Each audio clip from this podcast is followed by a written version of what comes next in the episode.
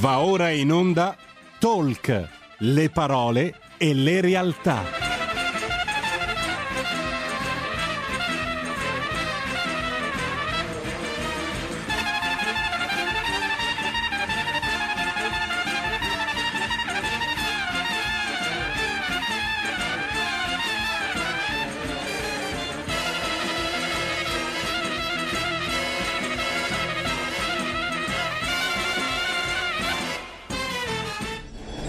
Sara Garino conduce Alto Mare.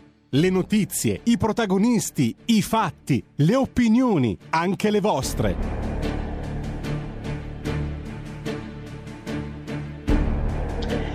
Buongiorno, buongiorno e bentrovati qui su RPL per una nuova puntata di Alto Mare.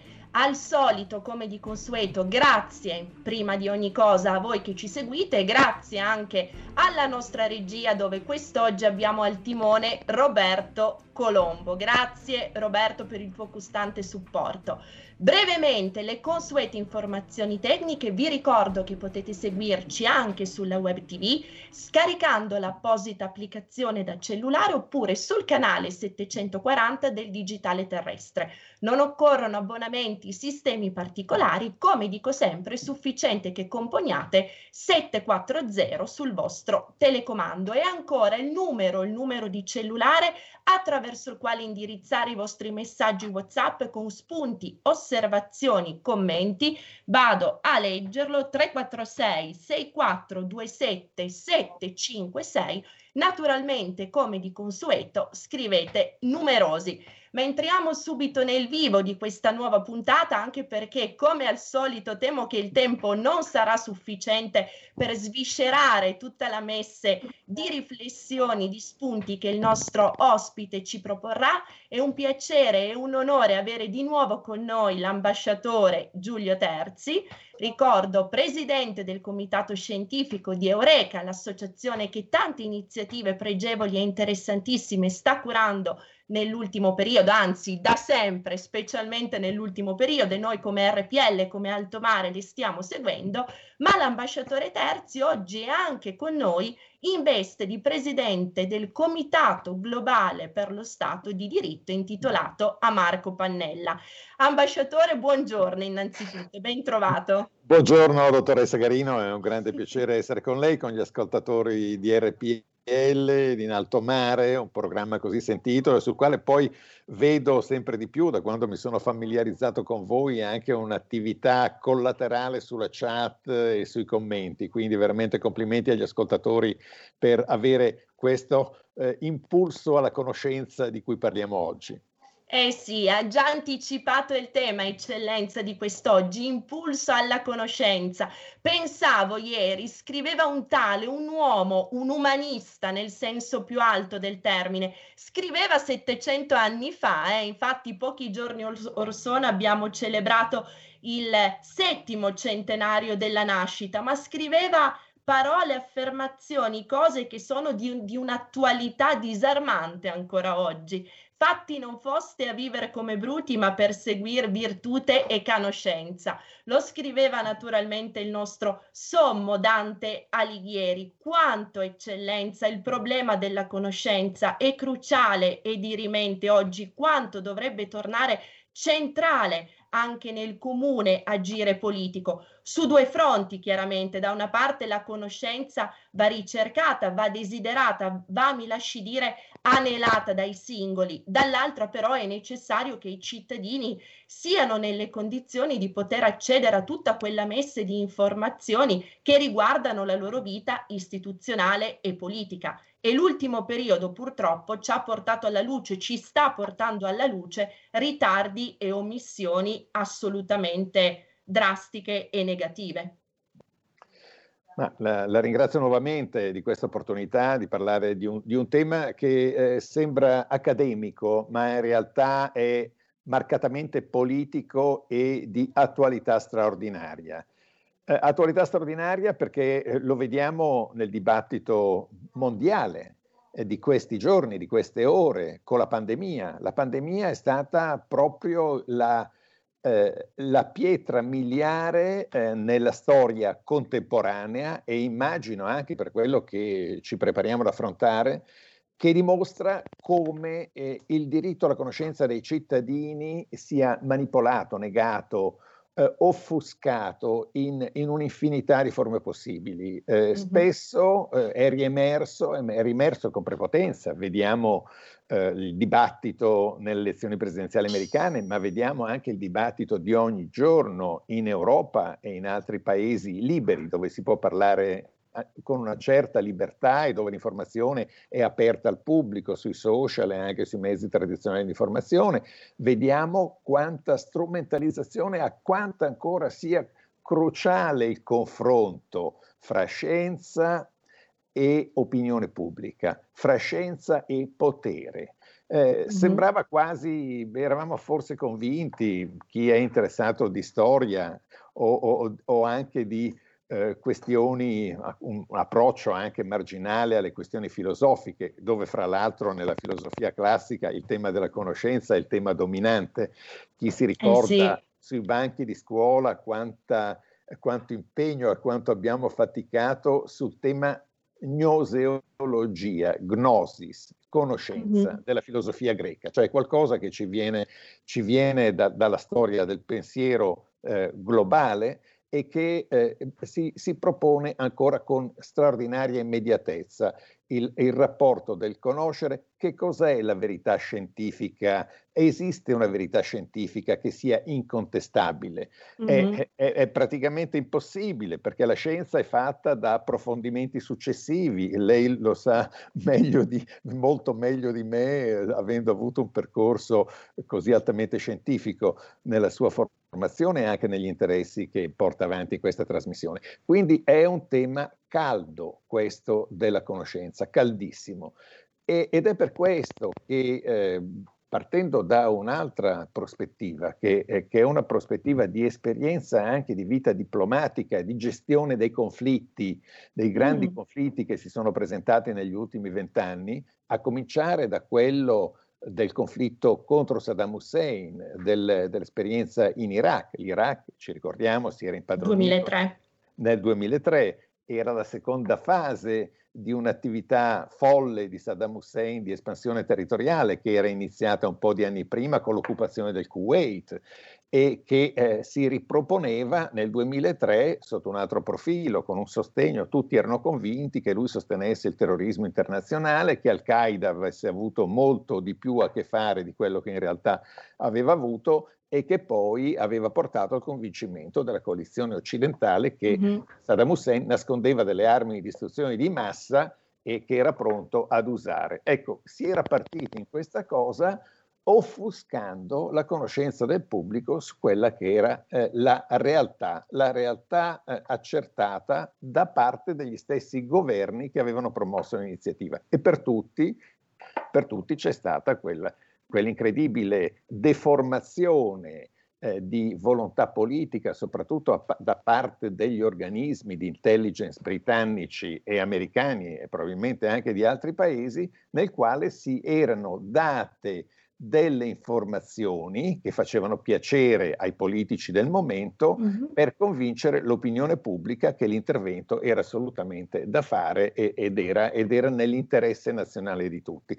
Quindi quello era un diritto alla conoscenza vera del pubblico che era stato, che era stato negato in effetti. Da lì nacque il rapporto Chilcot, la grande democrazia britannica è riuscita il rapporto è stato presentato dopo molti anni di lavori estremamente intensi a presentare un quadro in cui c'erano delle pecche notevoli anche da parte dell'intelligence britannica, così che poi c'è stata una successione anche di direttori a capo di, di, quegli organismi che hanno cercato di riportare un, maglio, un migliore equilibrio fra intelligence e potere politico, con, con, con risultati credo eh, notevoli, ma quell'esperienza ha portato una personalità come Marco Pannella, e qui veniamo al punto, a lanciare una grande campagna, una grande campagna che è partita appunto una quindicina d'anni fa sulla scia di quell'esperienza in Iraq che non ci doveva essere, che poteva essere risolta diversamente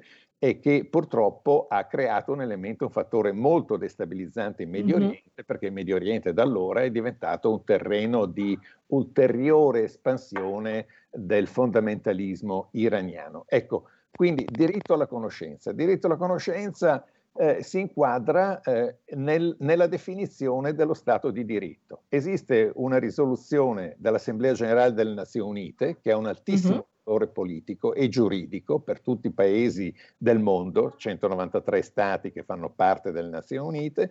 In quel 24 settembre del 2012, eh, anche questa è una data molto importante perché il 2012 anno di crisi, di crisi siriana, gra- grandissimi, eh, grandissime preoccupazioni per l'espansione dello Stato islamico, decine di conflitti che si riattivavano nel mondo, ma soprattutto in Medio Oriente, le Nazioni Unite, l'Assemblea Generale, quindi tutti all'unanimità, adotta la seguente definizione dello Stato di diritto. Le Nazioni Unite definiscono Stato di diritto un principio di governo nel quale tutte le persone, istituzioni, entità pubbliche e private, incluso lo Stato stesso, quindi mm-hmm. non c'è nessun re o nessun presidente al di sopra della legge, ma la legge è quella alla quale i re e, e, e i presidenti devono attenersi, i governi devono attenersi. Ecco, un, un principio di governo nel quale tutte le persone, istituzioni, entità pubbliche e private, incluso lo Stato, devono rispondere a leggi che sono promulgate pubblicamente. Quindi si concludono con una spiegazione prima di essere adottate nella promulgazione deve essere pubblica, devono essere applicate in modo uniforme, quindi non c'è mm-hmm. una legge per qualcuno, non ci sono le, eh, no, le, le, galline bianche certo. le galline nere. In valutate... termini scientifici potremmo dire isotropa. Isotropa, magnifico, isotropa.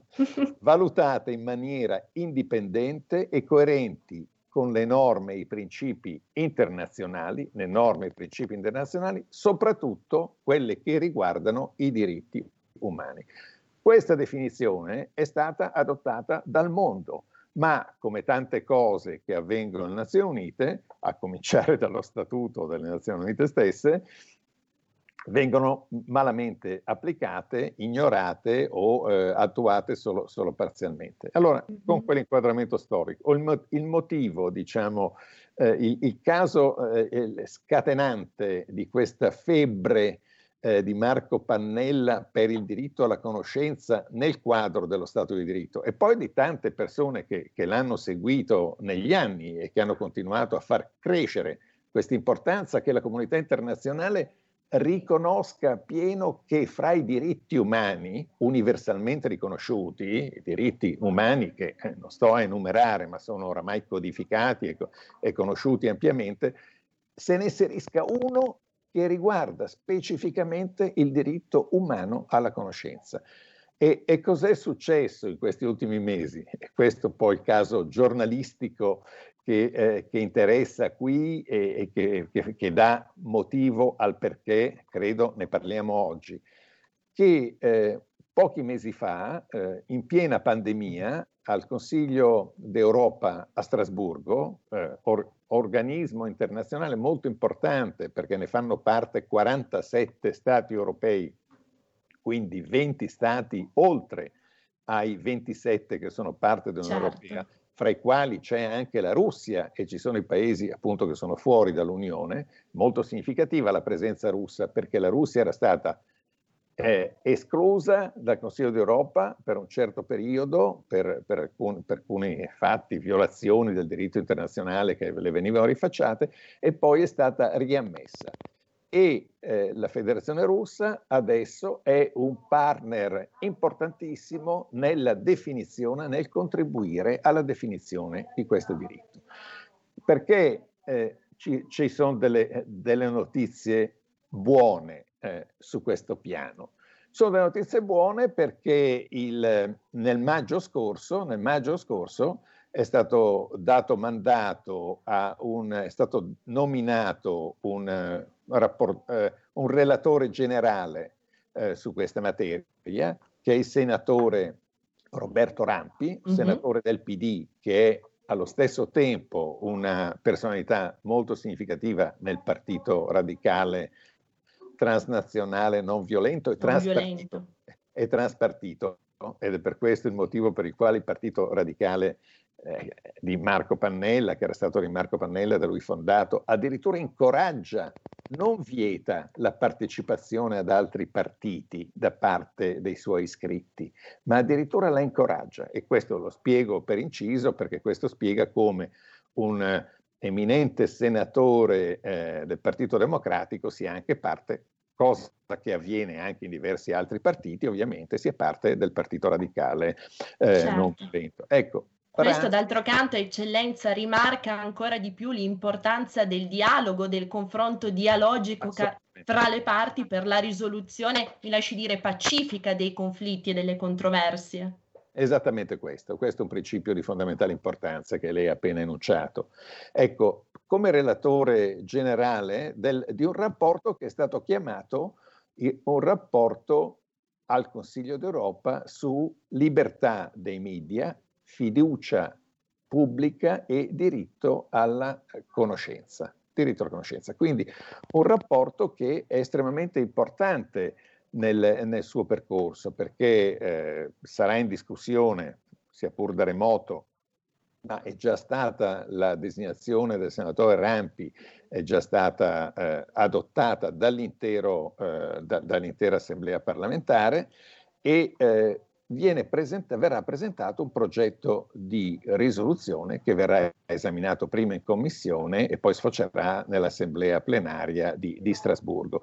Vorrei ricordare come, come Rampi a, a, nella sua dichiarazione è stato un grosso successo per tutte le persone che sono impegnate in questa campagna e, e ha detto che ovviamente ha riconosciuto che si tratta di un tema che va al cuore nel senso dell'Assemblea parlamentare del Consiglio d'Europa, perché è uno strumento per, per garantire, anche, anche, un po' per impegnare politicamente tutti i paesi partecipanti a eh, conoscere eh, i veri strumenti eh, di governo. E, questo sta, sta, succedendo appunto questi mesi in cui si continuerà questo lavoro succedendo in un momento che è fortemente caratterizzato da, dalla pandemia. Ma, certo. ma, in certo. breve sintesi, per concludere questo aspetto, eh, che cosa sono, quali, quali, sono i contenuti di questo nuovo eh, diritto umano? Sono i contenuti che sanciscono come esista un diritto civile e politico del cittadino a essere attivamente, attivamente informato su tutti gli aspetti della gestione pubblica, della, della, della gestione della cosa pubblica, ad esserlo durante l'intero processo politico e decisionale, ad ottenere una partecipazione piena e democratica dei suoi rappresentanti in Parlamento e al governo e delle organizzazioni intermedie della società civile al dibattito pubblico quando si tratti di interessi della collettività e, e che tutti l'altro, l'altro principio fondamentale è il principio che gli inglesi chiamano di accountability, cioè di responsabilità, responsabilità. Poli- politica chi, di chi amministra e questa responsabilità non si estende soltanto ai bilanci, a come io ho utilizzato i 5 euro eh, ottenuti dal, eh, dal contributore, eh, da, da, da, chi, da, chi, paga le tasse, certo. ma eh, accountable anche sull'applicazione dei diritti umani e dello Stato di diritto. Ecco, questo in sintesi è il grande tema.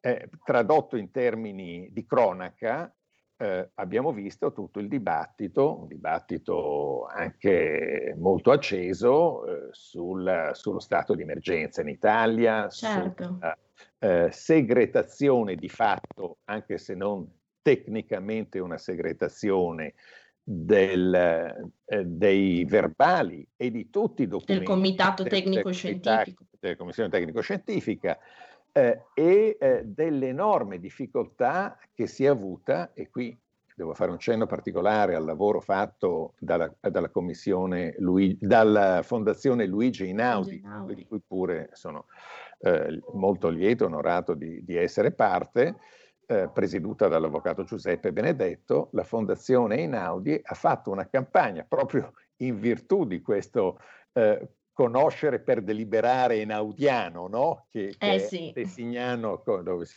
può vedere la, la, radice anche del pensiero di Marco Pannella.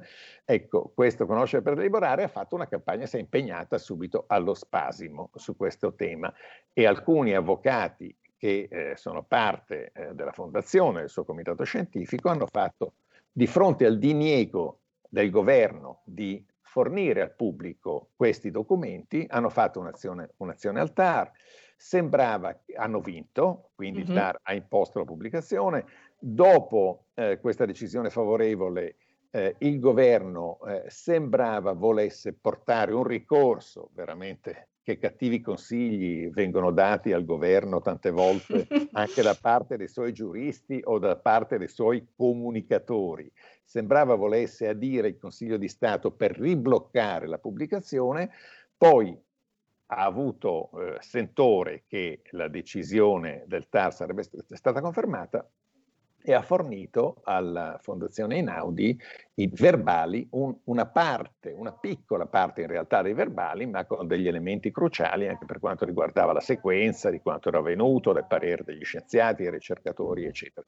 Ora, eh, si è poi eh, scoperto eh, purtroppo che esiste un'altra massa di documenti che rimangono nell'ombra, è un tema quindi aperto e, e, esiste anche una propensione di questo governo di continuare a utilizzare l'arma della nebulosa, no? una forte nebulosa sul tutto, però nel continuare a gestire questa emergenza. Ora, la posizione delle, delle associazioni, del mondo che, di cui faccio parte, che è questo mondo di che invece è convinto che le emergenze tanto più sono gravi quanto più richiedono un intervento convinto della certo. popolazione che ne è colpita, perché la guerra non si vince senza la partecipazione e la volontà del popolo, perché se il popolo sta contro, eh, sta contro il governo, abbiamo visto anche la, nella, nella, conclusione della, della seconda guerra mondiale, ma di tutte le guerre, non esiste la possibilità di vincere la guerra della pandemia senza un coinvolgimento sicuro. Eh, è, è, un, è, un, coinvolgimento sicuro che si tratta di una guerra, che, che la gente lotta per la vita dei suoi cari, per la sua stessa vita, quindi per valori primari che sono che rischiano di essere distrutti completamente da questo spaventoso nemico che abbiamo nelle nostre case, fuori dalle nostre case. Ogni volta che incontriamo qualcuno abbiamo paura che lì ci sia il nemico che, che ci uccide. E quindi e l'opera di apertura, di conoscenza vera, di indicazioni positive e sicure. Certo, cioè, abbiamo visto i dibattiti fra scienziati, fra virologi autorevolissimi, questi ci saranno sempre, ma nell'azione di governo qualsiasi forma di emergenza non può essere combattuta eh, senza un diritto alla conoscenza veramente applicato. Eh sì, guardi eccellenza, nel suo intervento ha già fornito tutto un novero di, di, riflessioni che sicuramente non avremo tempo di spulciare nel corso della puntata, da tanto sono numerose. Vuol dire che sin d'ora rimandiamo a un ulteriore prossimo intervento.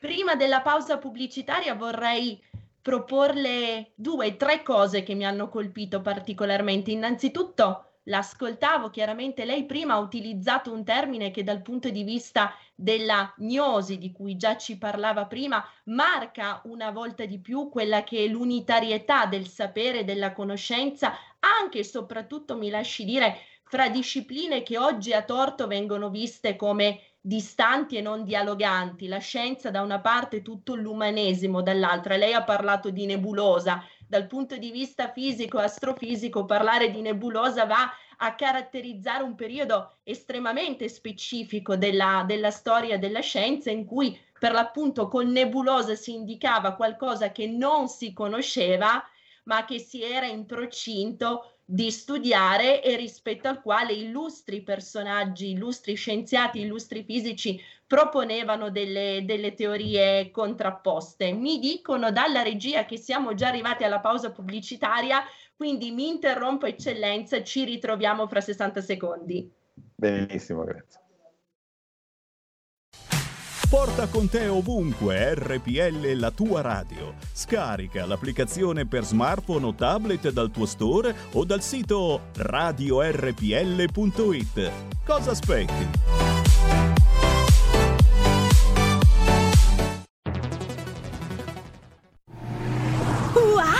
Vai veloce tu! Chi ha parlato? Sono la Digital Radio! Ah, proprio te cercavo. Senti, eh, non capisco assolutamente niente di questa cosa del DAB. Analogico che non sei altro. Il DAB è il sistema digitale per ascoltare la radio con il suono perfetto. Capito?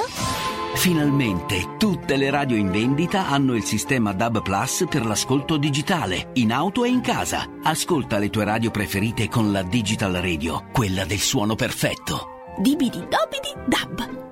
Anche RPL, la tua radio, è in Digital Radio. Stai ascoltando RPL. La tua voce libera, senza filtri né censura. La tua radio. Rieccoci, ben trovati qui su RPL ad alto mare per il secondo blocco di questa nuova puntata speciale. Ricordo per coloro i quali si fossero messi in collegamento soltanto ora, abbiamo con noi, abbiamo di nuovo con noi l'ambasciatore Giulio Terzi. Eccellenza, prima, mentre ha fatto questo interessantissimo excursus, rimando a quella che è stato il pensiero anche dell'antichità, mi è venuto in mente, mi sono venute in mente due figure, due immagini. Da una parte un attivista cambogiano, Luon Savà, che ha evidenziato, ravvisato come soltanto nella possibilità di accedere alle informazioni reali si trovi la possibilità di ottenere giustizia. Giustizia verso tutti quei crimini, ce lo ricordava lei nel corso della puntata precedente che purtroppo ancora oggi vengono perpetrati spesso nel silenzio e nell'indifferenza della più vasta parte della comunità globale, indifferenza che nasce anche dall'ignoranza, che appunto figlia a sua volta della non conoscenza. E mi riferisco in particolare ai turpi crimini che il regime cinese sta perpetrando ai danni delle minoranze etiche, e etniche sul territorio, specialmente alla minoranza etnica uigura. Ecco, tutto questo mi ha fatto pensare mentre sentivo il suo intervento che già in antichità i greci, probabilmente non a caso, ravvisavano nella, nella figura della dea del sapere, della conoscenza Atena, allo stesso tempo anche la dea della giustizia, proprio a riprova, a testimonianza che non ci sia giustizia, che non ci sia rispetto dei diritti laddove non c'è conoscenza. Ma eh, è, è, verissimo quello che dice, ma questo è, verissimo nella storia antica, nell'antichità, ma è, è altrettanto vero e, sentito profondamente proprio perché siamo tutti figli di una cultura classica, persino eh, in, in qualsiasi parte del mondo, cioè in, in, ognuno dei continenti, in Asia come eh, in America, in Europa, ci sono alcuni aspetti che sono appunto la ricerca della verità, la possibilità di eh, renderla eh, un, un, un, valore condiviso e comune, una, una, la verità assoluta sappiamo che non esiste, esistono sempre la, filosofia si è sempre canalizzata secondo, sì, certo, secondo opinioni di verità assoluta e, e di capacità di conoscere molto ben inquadrata, o, o, attraverso forme di relativismo estremo, addirittura dal, dallo scetticismo, ma poi eh, sicuramente con, eh, anche contemporanei, eh, da, da, Marcuse in poi, la, la possibilità relativista in, su entrambi i fronti, marxista, bersoniano, cattolico, c'è stata un, una presa del, del relativismo che eh, che anche questo dà una, una, una, certa connotazione di conoscenza, ma per uscire dal, dal sentiero filosofico che è estremamente importante, eh, lei ha citato eh, un, un, paese eh, che, è, che, soffre adesso di una dittatura emergente, favorita, guarda caso, sempre dall'influenza cinese, così come c'è un, eh, uno smantellamento eh, del dei poteri in Thailandia, ma anche lì questa eh, oppressione eh, delle istituzioni, dall'istituzione monarchica e, e, del regime che poi è, è stato sostenuto dalla monarchia, è, è, un, è una cosa che dipende dall'influenza negativa, perversa di un partito comunista cinese che vuole riprendere anche nel sud-est asiatico delle basi che ritiene fondamentali alla sua espansione di potere. Ma eh, sul, sul, tema dei...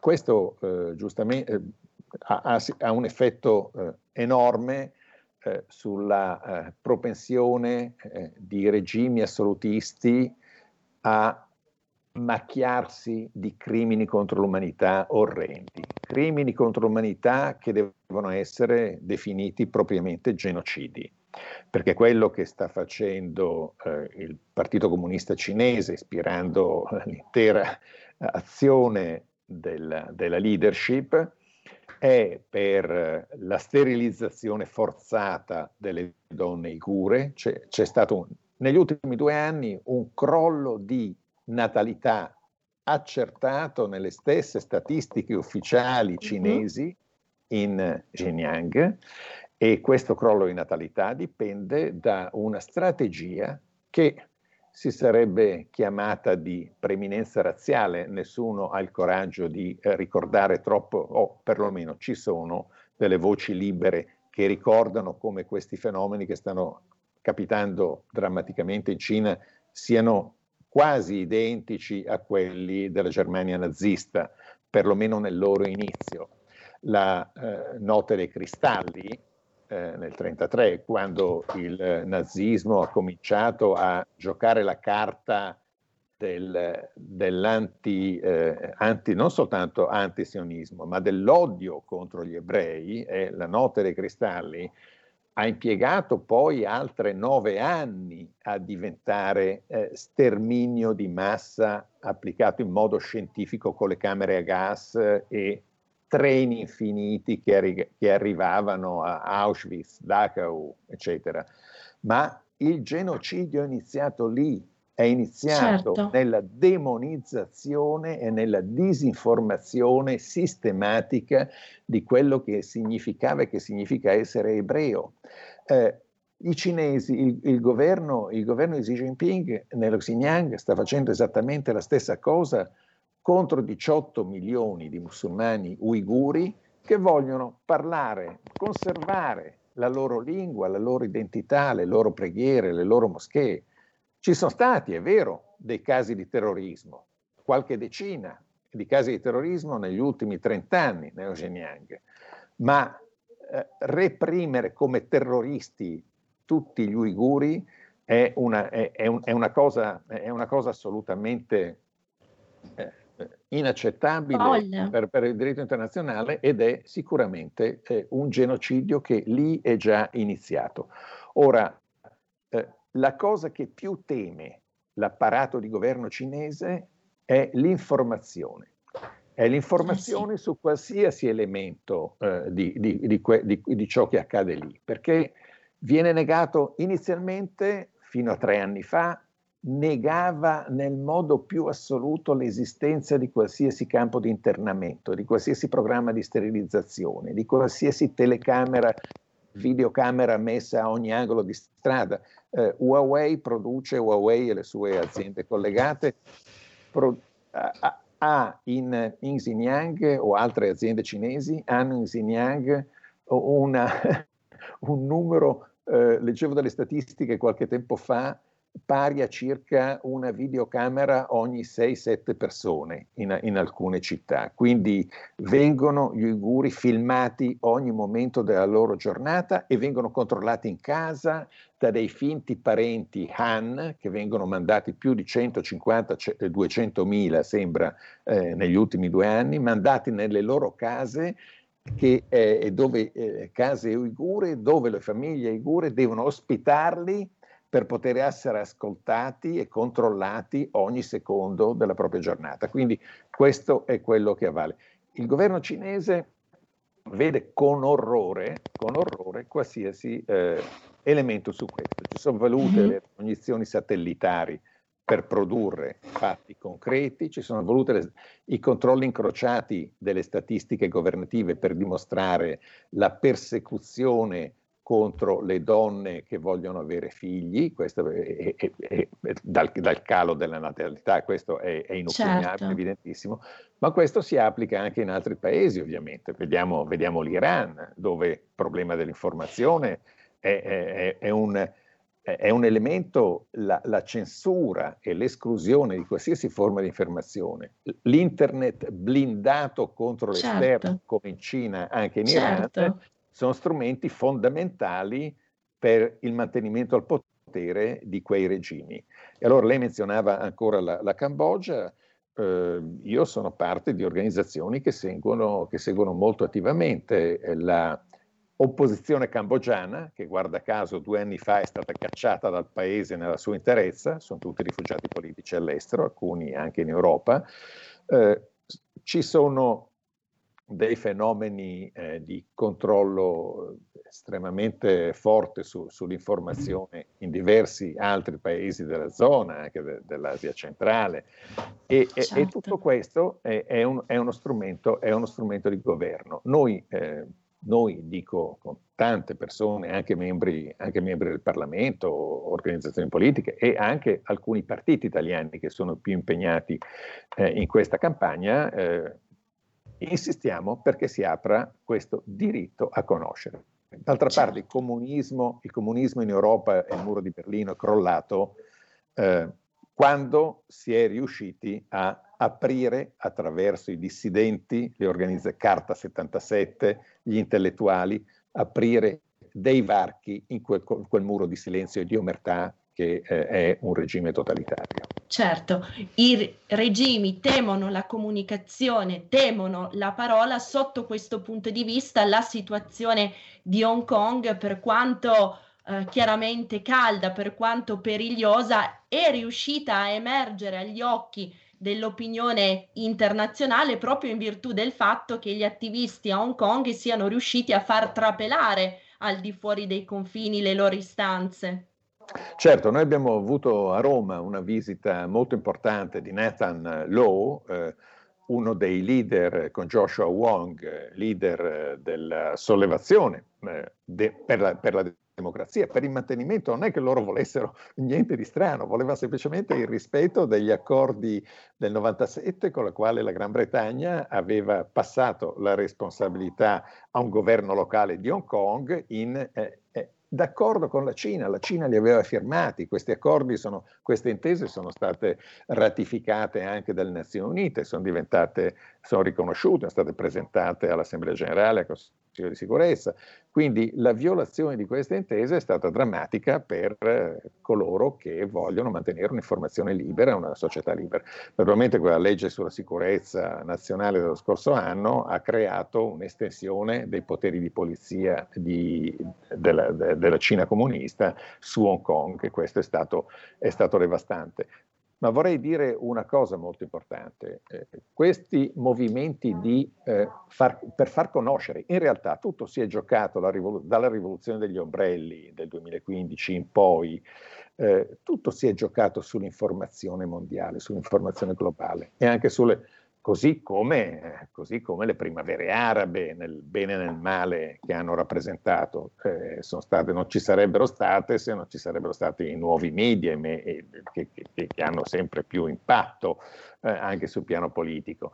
Quindi il, l'essere riusciti a far capire cosa veramente accadeva ha mosso i governi, ha obbligato i governi a muoversi anche se non ne avevano affatto voglia eh, in molti casi per motivi di interessi economici, per eh, una certa ritrosia eh, di un governo a entrare in campagne così dure come sono quelle della tutela dei diritti umani, ma obbligandoli a muoversi hanno creato anche eh, una condizione politica estremamente importante, cioè quello che la Cina, faccio l'esempio più clamoroso, mm. eh, appare adesso al resto del mondo, al mondo occidentale, è, eh, è, un, eh, è, è, un, fatto, è un'immagine in caduta libera.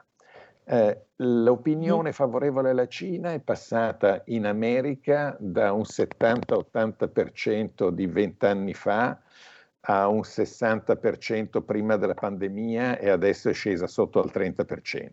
Tant'è che molte multinazionali pensano di riportare sui loro territori attività che avevano delocalizzato in Cina. Certo, ma lei pensi a cosa succede a, una, a una grande impresa di moda eh, o di beni di consumo eh, scoprire, fa scoprire al pubblico che i suoi prodotti eh, vengono eh, fabbricati da, da, lavoro forzato, da degli schiavi in Xinjiang, per esempio, o dei minori, eh, o dei minori separati dalle famiglie che soffrono queste idee e stanno lì per lavorare magari per qualche grande firma, eh, firm made in Italy o made in Germany, certo, eccetera. È certo. devastante. Quindi questo concetto della accountability in questo caso, anche grandi, eh, dei grandi operatori, dei grandi imprenditori, è visibilissimo. Grazie a questa capacità di, di informazione che, sulla quale bisogna sempre contare molto senza senza timori. Certo, c'è poi il fatto triste dell'autocensura in cui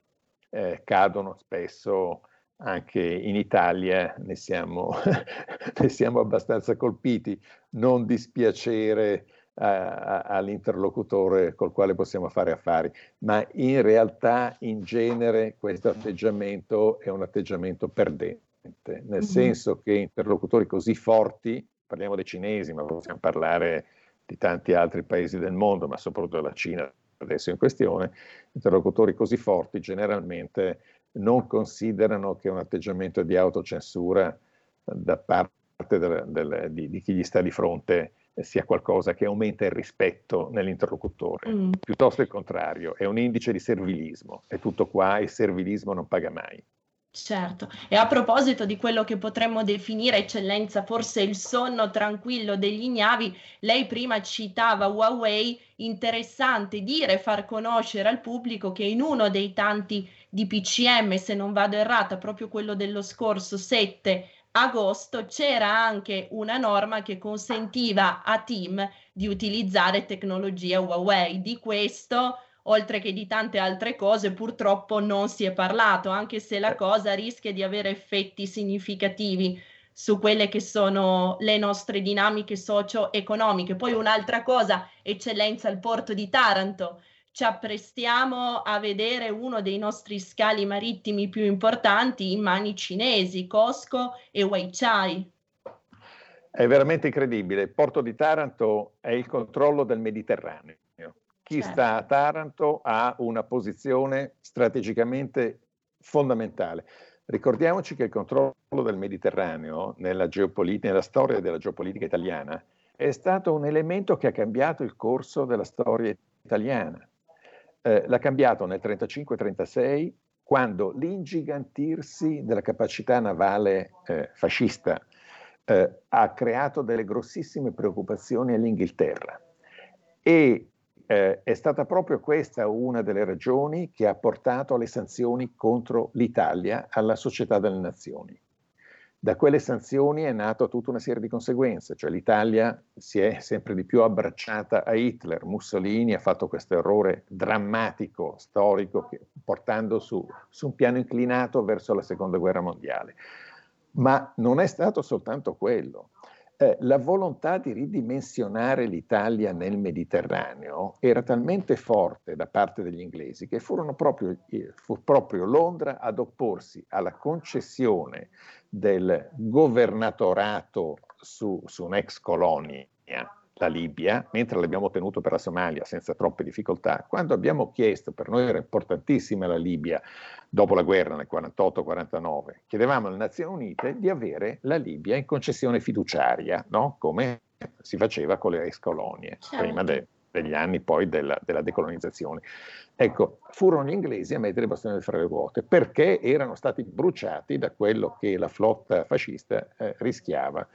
Allora, dare in realtà inserire eh, la Cina, eh, i grandi container di beni di consumo, la Cina persegue una politica di fusione, di integrazione civile e militare. Tutto mm-hmm. quello che fa nel campo civile, appunto ne abbiamo già parlato la volta scorsa, lo, lo fa con finalità militari.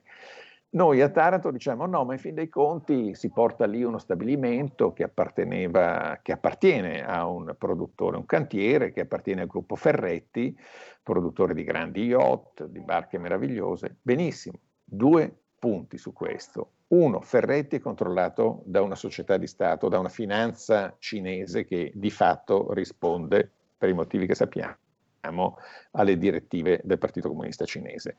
Due, le tecnologie che vengono impiegate sono esattamente, è bello eh, vedere gli yacht eh, da diporto, eccetera, ma sono esattamente le stesse tecnologie sofisticatissime nelle, nelle barche più avanzate che vengono utilizzate anche per costruire dei mezzi militari. Quindi certo. concedere eh, al, alla Cina, a un paese che è, che la stessa alleanza atlantica, nel vertice atlantico dello scorso novembre a Londra ha definito come antagonista strategico, come principale, uno dei principali, probabilmente a questo punto il principale rischio che i paesi dell'Alleanza Atlantica hanno dinanzi, è una cosa che non fa veramente alcun senso. Quindi avere Taranto e poi Trieste e poi Vado Ligure mentre al Pireo, come sappiamo, come sappiamo, il governo conservatore, il nuovo governo, ha preso le distanze eh, e sta eh, limitando i danni. Ma perché dobbiamo buttarci a fare tanti danni eh, per poi cercare di doverli limitare eh, quando magari non sarà più possibile? Certo, anche perché eccellenza sotto questo punto di vista, quello della pericolosa fusione sinergica fra civile, mi lasci dire anche scientifico, verso il comparto militare. Leggevo pochi giorni fa giusto appunto il rapporto Strider pubblicato a novembre del 2019 in cui in sostanza viene acclarato come ci sia stata una vera e propria predazione di cervelli da parte della Cina all'interno delle istituzioni accademiche occidentali. E purtroppo questo bisogna sottolinearlo in tanti casi, se non nella quasi totalità dei casi, senza che gli occidentali l'Università di Heidelberg in primis, ah, in Germania se ne sia poi nei fatti accorta. Ma noi ne siamo, noi in Italia ne siamo vittima, noi ne siamo vittima perché le basti, le basti dire la famosa questione di inaugurazione del centro per la cyber security, per la sicurezza informatica, lanciato da Huawei proprio di fronte alla visita di Pompeo. Pompeo stava incontrando Di Maio e eh, Huawei presenta questo centro meraviglioso di cyber security insieme ad enti pubblici italiani, a università, eh, eh, certo. università che prendono i fondi statali, eccetera. Quindi questa l'integrazione, no? l'integrazione cyber security per definizione, sì certo riguarda l'economia, riguarda le comunicazioni, ma è un elemento a, a, ad alta valenza militare e, e, della difesa. Quindi poi lei accennava alla, alla, predazione, all'attività predatoria di cervelli. Eh, ci sono dei programmi sofisticatissimi con enormi risorse finanziarie che i cinesi certo. portano avanti. One talent, eh, uh, one thousand talents, I, mille talenti, no? È uno dei grandi programmi. Cioè vengono a reclutare, vengono a reclutare i nostri esperti di spazio. Noi abbiamo un, un, un'eccellenza straordinaria nei nostri programmi spaziali, nella stessa agenzia, e, e siamo, ci siamo eh, eh, eh sposati, sposati a occhi chiusi a, eh, a qualsiasi eh, interlocutore cinese, soprattutto al, per esempio all'agenzia spaziale cinese che ha una certo. dipendenza organica e diretta dall'intelligence cinese. Ora, l'intelligence economica cinese è uno dei vettori più eh, forti di sottrazione di proprietà intellettuale, di risorse, eh, di eh, ricerca dall'Occidente. Eh, ci sono delle, delle, stime che portano, stime americane eh, ufficiali, che portano negli ultimi dieci anni da un minimo di 150 miliardi di dollari a un massimo di 600 miliardi di dollari per anno la sottrazione di ricchezza complessiva dall'America verso la Cina con questi sistemi. Esatto. Guardi, eccellenza, un paio di flash perché purtroppo siamo già arrivati quasi in chiusura di trasmissione. Il primo, nel 1901, nonostante la recalcitranza dell'allora imperatrice madre Cixi, la Cina, dopo la rivolta dei Boxer, dovette risarcire qualcosa come 450 milioni di TL, circa 67 milioni di sterline dell'epoca, alle otto potenze europee che avevano sedato i rivoltosi. È legittimo, è ammissibile, auspicabile senz'altro, ma è realistico parlare di eh, danni chiesti alla Cina di oggi a seguito di tutti gli sconquassi che la pandemia da coronavirus, che ricordiamo è un virus cinese, ha determinato, sta determinando e purtroppo determinerà ancora nel mondo. Già le stime oggi parlano di perdite per 17 mila miliardi. È assolutamente realistico e credo sia doveroso. È doverosa una grande azione concertata da parte dei paesi colpiti, colpiti quelli che eh, hanno i mezzi per muoversi nelle giurisdizioni internazionali, che hanno titolo a muoversi, perché Basta la cronologia degli eventi per dimostrare come dal primo dicembre al 15 gennaio la Cina abbia continuato a tacere su tutta questa cosa. Aveva l'obbligo legale di avvertire tutti, di collaborare certo. sin dalla prima ora di questa scoperta e l'obbligo è contenuto nel regolamento internazionale sulla salute ratificato da, da, da, bravissima, da 170 173, 170 paesi, eh, che, che, impegna a, che, impegna nelle 24 ore a, a, fornire indicazioni a tutti gli altri paesi. Quindi esistono delle responsabilità. Da, questa, eh, da, questi, da queste violazioni nascono dei danni patrimoniali che lei ha citato, un istituto, la Henry Jackson Society, li ha calcolati già 3-4 mesi fa, ha calcolati soltanto per i, per i, paesi del G7, credo che fossimo a quel punto a 12 trilioni, quindi o 15 trilioni, una cifra molto vicina a quella del prodotto interno lordo italiano, ma probabilmente adesso siamo ben, ben al doppio, al triplo. Dove le giurisdizioni, Corte internazionale di giustizia, eh, Organizzazione mondiale del commercio, giurisdizioni nazionali anche nei quali si possono attaccare le componenti, cioè noi adesso abbiamo Costco che arriva, eccetera, sono tutte operazioni che potrebbero essere poste in sequestro conservativo se avessimo il coraggio politico di farlo, di fronte a cause class action che possono essere avviate anche da privati. Esatto. Guardi, eccellenza, vorrei ancora farle una domanda sulla pena di morte. Se riesce a essere sintetico giusto in 30 secondi, visto che era un altro tema assolutamente caro a Marco Pannella. Il prossimo dicembre verrà condannata negli Stati Uniti una donna, Lisa Montgomery, rea di assassinio, la prima donna condannata dal 1953. Negli ultimi sette mesi ho controllato i dati, ieri ci sono state nove condanne in 30 secondi davvero perché siamo arrivati al termine. Ci può dire qualcosa rispetto a questa tematica? La moratoria sulla pena di morte, contro la pena di morte, ha fatto dei progressi enormi negli ultimi 27 anni, dal 1993.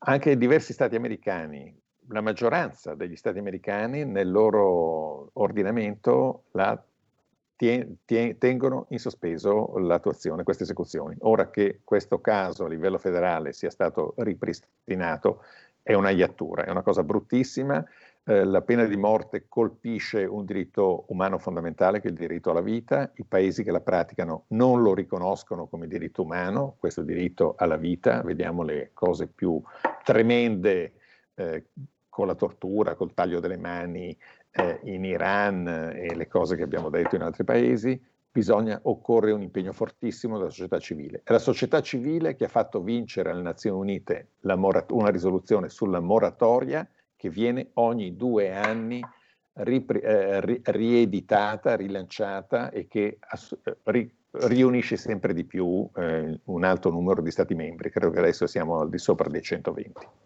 Grazie, grazie infinita eccellenza, grazie per essere stato con noi, per tutte queste riflessioni così importanti che ci ha presentato. Ci auguriamo naturalmente di averla di nuovo presto in trasmissione.